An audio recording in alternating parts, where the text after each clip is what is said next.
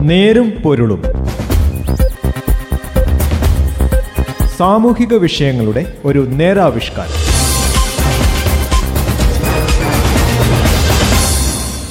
നമസ്കാരം. നേരുപൊരുളിന്റെ പുതിയൊരു അധ്യായത്തിലേക്ക് സ്വാഗതം. ഇന്ന് ഈ പരിപാടിയിൽ ഞാൻ ജോസഫ് പള്ളത്ത്. ദിവസം രണ്ട് മണിക്കൂർ മാത്രം ജോലി ചെയ്യുന്ന ആയിരക്കണക്കിന് ആളുകൾ പടിഞ്ഞാറൻ നാടുകളിലുണ്ട്.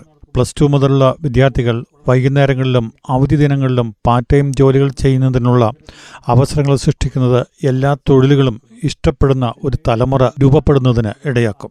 നേരും പൊരുളും ഇന്ന് ഈ വിഷയത്തിലേക്കാണ്. ഗുണമേന്മയ്ക്ക് തുടർ പഠനം.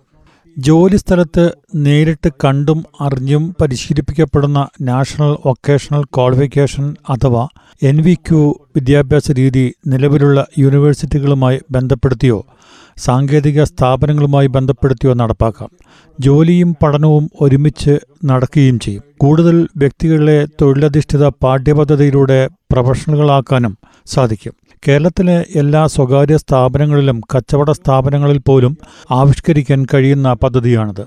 ബിസിനസ്സുകാർക്ക് എം ബി എ നേടാനും നിർമ്മാണ തൊഴിലാളികൾക്ക് ശാസ്ത്രീയ അറിവുകൾ നേടാനുമെല്ലാം ഇത് ഉപകരിക്കുകയും ചെയ്യും. കോളേജ് ഓഫ് ബിൽഡിംഗ് പോലുള്ള സ്ഥാപനങ്ങൾ ആരംഭിച്ചാൽ ഇഷ്ടിക കെട്ടൽ സിമന്റ് മിക്സിംഗ് മറ്റ് കോൺക്രീറ്റ് ജോലികൾ എന്നിവയിലുള്ള ശാസ്ത്രീയ അറിവുകളിൽ തൊഴിലാളികളെ പരിശീലിപ്പിക്കാൻ കഴിയും. വിദഗ്ധ തൊഴിലാളികളെ കൊണ്ട് കേരളത്തിന്റെ നിർമ്മാണ രംഗം സമ്പന്നമാക്കുകയും ചെയ്യാം. ഹോട്ടൽ നടത്തിപ്പുകാർക്ക് ഭക്ഷണ ഗുണനിലവാരം ഉറപ്പുവരുത്തുന്നതിന് ആവശ്യമായ ഹെൽത്ത് ആൻഡ് സേഫ്റ്റി കോഴ്സുകളും ഭാരമുള്ള വസ്തുക്കൾ കൈകാര്യം ചെയ്യുന്നവർ ലോഡിംഗ് തൊഴിലാളികൾ എന്നിവർക്ക് മൂവിംഗ് ആൻഡ് ഹാൻഡ്ലിംഗ് കോഴ്സുകളും നിർബന്ധമാക്കാനും പറ്റും. എല്ലാത്തരം തൊഴിൽ മേഖലകളും തുടർ പഠനത്തിനും ഗുണനിലവാരം ഉറപ്പുവരുത്തുന്നതിനുമുള്ള പരിശീലന പദ്ധതികൾ ആവിഷ്കരിച്ചാൽ കേരളത്തിലെ തൊഴിൽ മേഖല എല്ലാ നിലയിലും പുരോഗമിക്കും എന്നാണ് വിലയിരുത്തപ്പെടുന്നത്. കേരളത്തിലെ യൂണിവേഴ്സിറ്റികൾ കൂടുതൽ ജനകീയ കോഴ്സുകൾ ആരംഭിക്കുന്നത് വിദഗ്ധ തൊഴിലാളികളെ സൃഷ്ടിക്കുന്നതിന് സഹായമാകും. ബാർബർ ഷോപ്പ് നടത്തുന്നവർക്കും കോഴി വളർത്തലിൽ ഏർപ്പെട്ടിരിക്കുന്നവർക്കും ഉൾപ്പെടെ ആയിരക്കണക്കിന് മേഖലകളിലാണ് ബ്രിട്ടീഷ് കോളേജുകൾ പഠന സൗകര്യമൊരുക്കുന്നത് ഇതിനായി നിലവിലുള്ള ഇത്തരം സംവിധാനങ്ങൾ കൂടുതൽ ആകർഷകമാക്കേണ്ടതുണ്ട്. നഴ്സുമാർ ഉൾപ്പെടെയുള്ള ആരോഗ്യ പ്രവർത്തകർക്ക് തുടർ വിദ്യാഭ്യാസത്തിനും പ്രൊഫഷണൽ ഡെവലപ്മെന്റിനും അവസരമുണ്ടാക്കണം രണ്ടായിരത്തി പത്തൊൻപത് കേരളത്തിൽ പതിനൊന്നായിരത്തി എണ്ണൂറ്റി മുപ്പത്തൊന്ന് ബൈക്ക് അപകടങ്ങൾ ഉണ്ടായിട്ടുണ്ട്. ഇതിൽ ആയിരത്തി ഇരുന്നൂറ്റി മുപ്പത്തി ഒൻപത് മരണമാണ് റിപ്പോർട്ട് ചെയ്തിരിക്കുന്നത്. ദിവസേന ശരാശരി മുപ്പത്തിരണ്ട് ബൈക്ക് അപകടങ്ങളും മൂന്നിലേറെ മരണവുമാണ് ഉണ്ടാകുന്നത്. ബൈക്ക് അപകടങ്ങൾ കുറയ്ക്കാൻ ഏറ്റവും നല്ല മാർഗം ബൈക്ക് റൈഡിംഗ് പരിശീലനം പ്ലസ് ടു വിദ്യാഭ്യാസത്തിന് ഭാഗമാക്കുക എന്നതാണ്.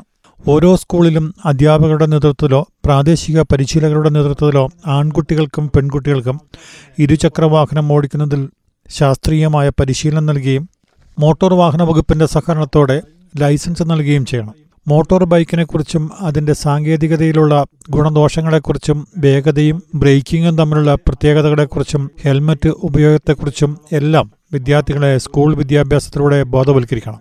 കാർ ഉൾപ്പെടെയുള്ള മോട്ടോർ വാഹനങ്ങളെക്കുറിച്ചുള്ള അടിസ്ഥാനപരമായ അറിവ് മോട്ടോർ ബൈക്കിനെ കുറിച്ചുള്ള ആഴമേറിയ അറിവും കൈമാറുന്ന motor bike theory test plus two കോഴ്സിന്റെ ഭാഗമാക്കിയാൽ നന്നായിരുന്നു. പ്രൈമറി സ്കൂൾ തലങ്ങളിൽ ഓരോ സ്കൂളും മുൻകൈയെടുത്ത് കുട്ടികൾക്ക് സൈക്കിൾ ട്രെയിനിങ് പരിശീലനം നൽകുന്ന പതിവ് യൂറോപ്യൻ നാടുകളിലുണ്ട്.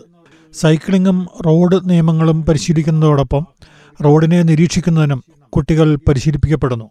ഏറെ ജോലി സാധ്യതയുള്ളതാണ് മോട്ടോർ വാഹന ട്രെയിനിങ് മേഖല. കേരളത്തിലെ driver training motor bike training driving test road traffic management എന്നിവയെ അന്തർദേശീയ നിലവാരത്തിലേക്ക് എത്തിക്കാൻ സാധിക്കുകയാണെങ്കിൽ ആയിരക്കണക്കിന് തൊഴിലാണ് ഈ രംഗത്ത് ഇപ്പോഴും നിലനിൽക്കുന്നത്. കേരളത്തിലെ driver training driving test driving instructor പരിശീലനം എന്നിവ തികച്ചും അശാസ്ത്രീയമാണെന്നത് ഈ മേഖലയിൽ വർഷങ്ങളായി പ്രവർത്തിക്കുന്ന ആൾക്കാർ തന്നെ റിപ്പോർട്ട് ചെയ്യുന്നു. ഡ്രൈവിംഗ് ഇൻസ്ട്രക്ടർമാർക്ക് വേണ്ട പരിശീലനമോ ഡ്രൈവിംഗ് ടെസ്റ്റ് ശാസ്ത്രീയമായും കുറ്റമറ്റ രീതിയിലും നടപ്പാക്കുന്നതിന് മോട്ടോർ വെഹിക്കിൾ ഉദ്യോഗസ്ഥർക്ക് വേണ്ടത്ര സാഹചര്യങ്ങളോ ഇല്ല. കേരളത്തിലെ അയ്യായിരത്തോളം ഡ്രൈവിംഗ് സ്കൂളുകളിലായി ഇരുപത്തി അയ്യായിരത്തോളം ഇൻസ്ട്രക്ടർമാരാണ് ജോലി ചെയ്യുന്നത്. ഇവരിൽ അടിസ്ഥാന യോഗ്യത പോലുമില്ലാത്ത നിരവധി പേരുണ്ട്. ഡ്രൈവർ ട്രെയിനിംഗ് പരിശീലനം ശാസ്ത്രീയമാക്കിയാൽ ഇരുപത്തി അയ്യായിരം പേർക്കെങ്കിലും പുതിയതായി തൊഴിൽ കണ്ടെത്താൻ കഴിയും. കേരളത്തിൽ ഇപ്പോൾ നടത്തുന്ന ഡ്രൈവിംഗ് ടെസ്റ്റുകൾ പരിഷ്കരിച്ച് യൂറോപ്യൻ രാജ്യങ്ങളിലുള്ളതുപോലെ അപകട സാധ്യത മുൻകൂട്ടി കണ്ട് പ്രതികരിക്കുക എന്ന അസാഡ് പെർസെപ്ഷൻ ട്രെയിനിങ് ഉൾപ്പെടുത്തിയാൽ വാഹനാപകടങ്ങൾ കുറയ്ക്കുവാൻ ഉപകരിക്കും. ഡിഫൻസീവ് ഡ്രൈവിംഗ് എന്ന തത്വം കേരളത്തിൽ എല്ലാവരിലേക്കും എത്തിക്കേണ്ട ഡ്രൈവിംഗ് രീതിയാണ്. വിദേശ രാജ്യങ്ങളുള്ളതുപോലെ ട്രാഫിക് മാനേജ്മെന്റ് പോലുള്ള യൂണിവേഴ്സിറ്റി കോഴ്സുകളും ആരംഭിക്കണം. നഗരത്തിലെ ട്രാഫിക് പ്രശ്നങ്ങൾക്ക് പരിഹാരം ശാസ്ത്രീയമായ ട്രാഫിക് മാനേജ്മെന്റ് നടപ്പാക്കുക എന്നതാണ്. ആംബുലൻസ് ഓടിക്കുന്നവരെല്ലാം ആംബുലൻസ് ഡ്രൈവർമാരാണ് എന്ന ചിന്ത പരിഷ്കരിക്കേണ്ടിയിരിക്കുന്നു.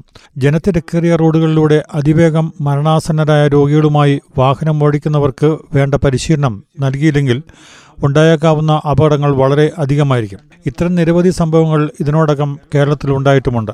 റോഡ് അപകടങ്ങൾ ഉൾപ്പെടുന്നവർക്ക് വേണ്ട പ്രഥമ ശുശ്രൂഷ നൽകാൻ യോഗ്യരായവരെ പരിശീലിപ്പിക്കേണ്ടതുണ്ട്. ഇതിനായി കേരളത്തിലെ എല്ലാ ടാക്സി ബസ് ഡ്രൈവർമാർക്കും ഡ്രൈവിംഗ് സ്കൂൾ ഇൻസ്ട്രക്ടർമാർക്കും പരിശീലനം നൽകണം. ഇവരെ കൂടാതെ പട്ടണത്തിലും ഗ്രാമങ്ങളിലുമുള്ള കച്ചവടക്കാരിൽ നിന്ന് സന്നദ്ധരായവരെയും ഉൾപ്പെടുത്തി ബേസിക് ലൈഫ് സപ്പോർട്ട് പരിശീലനം നൽകിയാൽ റോഡ് അപകടങ്ങളിൽപ്പെടുന്ന നിരവധി ജീവനുകൾ രക്ഷിക്കാൻ കഴിയും. തൊഴിലിനപ്പട കേരളത്തിന്റെ എക്കാലത്തെയും പ്രശ്നമാണ്. വിവിധ കാരണങ്ങളാൽ ഫുൾ ടൈം ജോലി ചെയ്യാൻ സാധിക്കാത്തവർക്ക് പാർട്ട് ടൈം ജോലി ചെയ്യാൻ അവസരം നൽകണം. ഒരാളുടെ സ്ഥാനത്ത് രണ്ട് പേർക്ക് ജോലി ചെയ്യുന്നതിന് അവസരം ലഭിക്കുന്നു. ഒരാളുടെ ശമ്പളവും ആനുകൂല്യങ്ങളും രണ്ടു പേർക്ക് വിധിച്ചു നൽകുന്നതിനാൽ അധിക ബാധ്യത ഒരു മേഖലയിലും ഉണ്ടാകുന്നുമില്ല. മറ്റേണിറ്റി ചൈൽഡ് കെയർ ആരോഗ്യ പ്രശ്നങ്ങൾ എന്നിവയിൽ കഷ്ടപ്പെടുന്നവർ സിംഗിൾ മദേഴ്സ് എന്നിവർക്ക് ജോലി സമയം കുറച്ചു കൊടുത്തുകൊണ്ട് നിരവധി പാർട്ട് ടൈം ജോലികൾ സൃഷ്ടിക്കുവാൻ കഴിയും. കേരളത്തിലെ എല്ലാ സ്ഥാപനങ്ങളിലും ആനുപാതികമായി പാർട്ട് ടൈം ജോലി സൗകര്യം ഉണ്ടായിരിക്കണമെന്നത് ഒരു സർക്കാർ നയമാണെങ്കിൽ ആയിരക്കണക്കിന് ആളുകൾക്ക് അത് സൗകര്യപ്രദമാകും. ദിവസം രണ്ട് മണിക്കൂർ മാത്രം ജോലി ചെയ്യുന്ന ആയിരക്കണക്കിന് ആളുകൾ പടിഞ്ഞാറൻ നാടുകളുണ്ട്. പ്ലസ് ടു മുതലുള്ള വിദ്യാർത്ഥികൾ വൈകുന്നേരങ്ങളിലും അവധി ദിനങ്ങളിലും പാർട്ട് ടൈം ജോലികൾ ചെയ്യുന്നതിനുള്ള അവസരങ്ങൾ സൃഷ്ടിക്കുന്നത് എല്ലാ തൊഴിലുകളും ഇഷ്ടപ്പെടുന്ന ഒരു തലമുറ രൂപപ്പെടുന്നതിന് ഇടയാവും. കേരളത്തിലെ ടൂറിസം വികസനം വിദേശികളെ ഉദ്ദേശിച്ച് മാത്രമാകരുത്. സ്വദേശികൾക്ക് തന്നെ കേരളം ഒരു ടൂറിസ്റ്റ് കേന്ദ്രമായി അനുഭവപ്പെടാൻ തദ്ദേശീയമായി വികസനം ഉണ്ടാകണം. K S R T C മൂന്നാറിൽ നടപ്പാക്കിയതുപോലുള്ള പദ്ധതികൾ കൂടുതൽ പ്രദേശങ്ങളിലേക്ക് വ്യാപിപ്പിക്കണം. കേരളത്തിൽ ഏറെ തൊഴിൽ സാധ്യതയുള്ള മറ്റൊരു മേഖലയാണ് മ്യൂസിയങ്ങളിലും സഫാരി പാർക്കുകളിലുമുള്ളത്. ലണ്ടൻ പട്ടണങ്ങളിൽ മാത്രം നൂറ്റി മ്യൂസിയങ്ങളും ഇംഗ്ലണ്ടിൽ ആകമാനം രണ്ടായിരത്തഞ്ഞൂറിലേറെ മ്യൂസിയങ്ങളുമാണുള്ളത്. കേരളത്തിനാകട്ടെ ആകെ പതിനേഴ് മ്യൂസിയങ്ങളാണുള്ളത്. നിലവിലുള്ള മ്യൂസിയങ്ങളെ കൂടുതൽ ആകർഷകമാക്കി നവീകരിക്കുകയും ഓരോ ജില്ലയിലും അതിന്റെ ചരിത്രപരവും സാംസ്കാരികവും മതപരവുമായ പ്രത്യേകതകൾക്ക് അനുസൃതമായ പുതിയ മ്യൂസിയങ്ങൾ സ്ഥാപിക്കുകയും ചെയ്താൽ വരുമാനവും തൊഴിലും സൃഷ്ടിക്കാൻ കഴിയും. കേരളത്തിൽ ഇതുവരെ ഇല്ലാത്ത ഒരു- വിനോദ മേഖലയാണ് സഫാരി പാർക്കുകൾ. വനത്തിനുള്ളിൽ നിർമ്മിച്ചിരിക്കുന്ന തുറന്ന മൃഗശാലകളിലൂടെ ഗ്ലാസ് ഉയർത്തിയിട്ട വാഹനങ്ങളിൽ സഞ്ചരിച്ചുകൊണ്ട് മൃഗങ്ങളെ നേരിട്ട് കാണുവാനുള്ള സൗകര്യം അപകടകാരികളായ മൃഗങ്ങൾ ഉറപ്പുള്ള വേലികൾക്കുള്ളിലും മറ്റു മൃഗങ്ങളെ തുറസായ സ്ഥലങ്ങളിലും കാണുന്ന വിധത്തിലാണ് സഫാരി പാർക്കുകൾ രൂപകൽപ്പന ചെയ്യേണ്ടത്. ഇതിനോട് അനുബന്ധിച്ച് ഹോട്ടലുകളും വിശ്രമ കേന്ദ്രങ്ങളും ഉൾപ്പെടുത്തിയാൽ എല്ലാ കാലഘട്ടത്തിലും വിനോദസഞ്ചാരികൾക്ക് വരാൻ കഴിയും. നെരുമ്പൊരുളിന്റെ ഇന്നത്തെ അധ്യായം ഇവിടെ അവസാനിക്കുന്നു. നന്ദി. നമസ്കാരം. നേരും പൊരുളും. സാമൂഹിക വിഷയങ്ങളുടെ ഒരു നേരാവിഷ്കാരം.